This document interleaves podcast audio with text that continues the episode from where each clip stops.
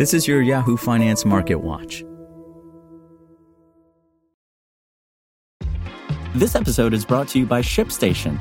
You know, some things take a lot of work, like sending little robots to far off distant planets. And just as that's challenging, so too is running a successful e commerce business, especially when there's so much to do.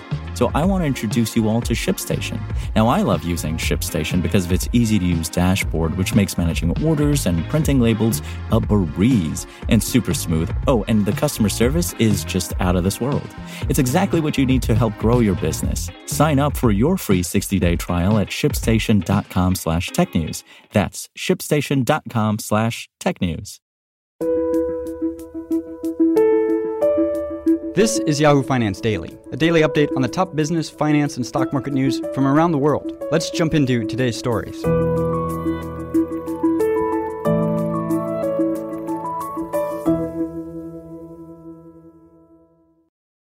Stocks traded mixed on Tuesday after U.S. federal health officials called for a pause in the rollout of Johnson & Johnson's COVID-19 vaccine amid concerns over rare blood clots in some individuals who received the inoculation.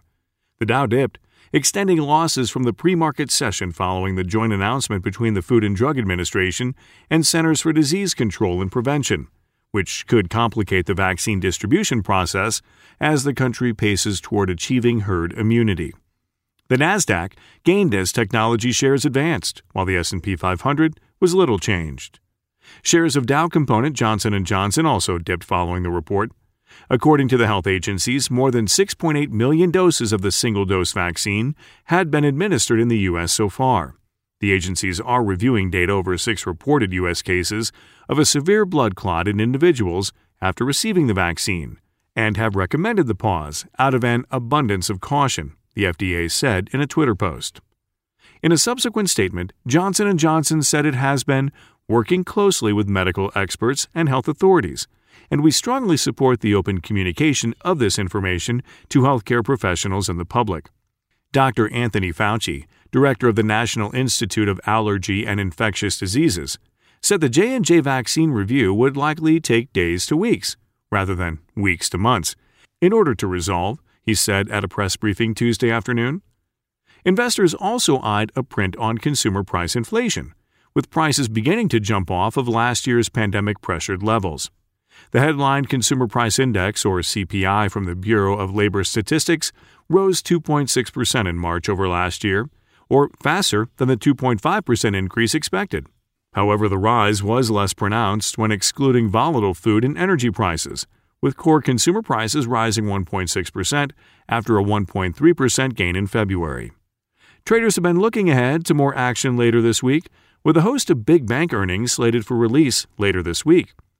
Banks are likely to be the first industry to report a strong rise in profits to coincide with a recovering economy, with earnings results from companies across the S&P 500 to follow in the coming weeks. We've still got a lot of fuel in the tank as far as the economy is concerned, James Bruderman, 1879 Advisors vice chairman, told Yahoo Finance.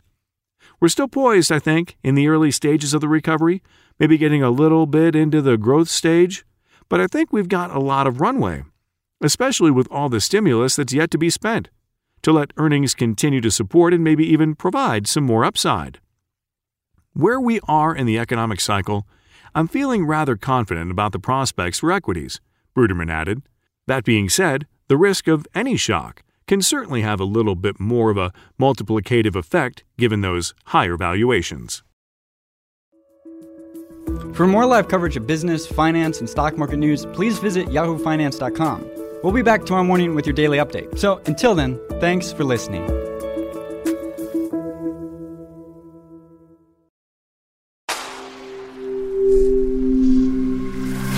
SpokenLayer.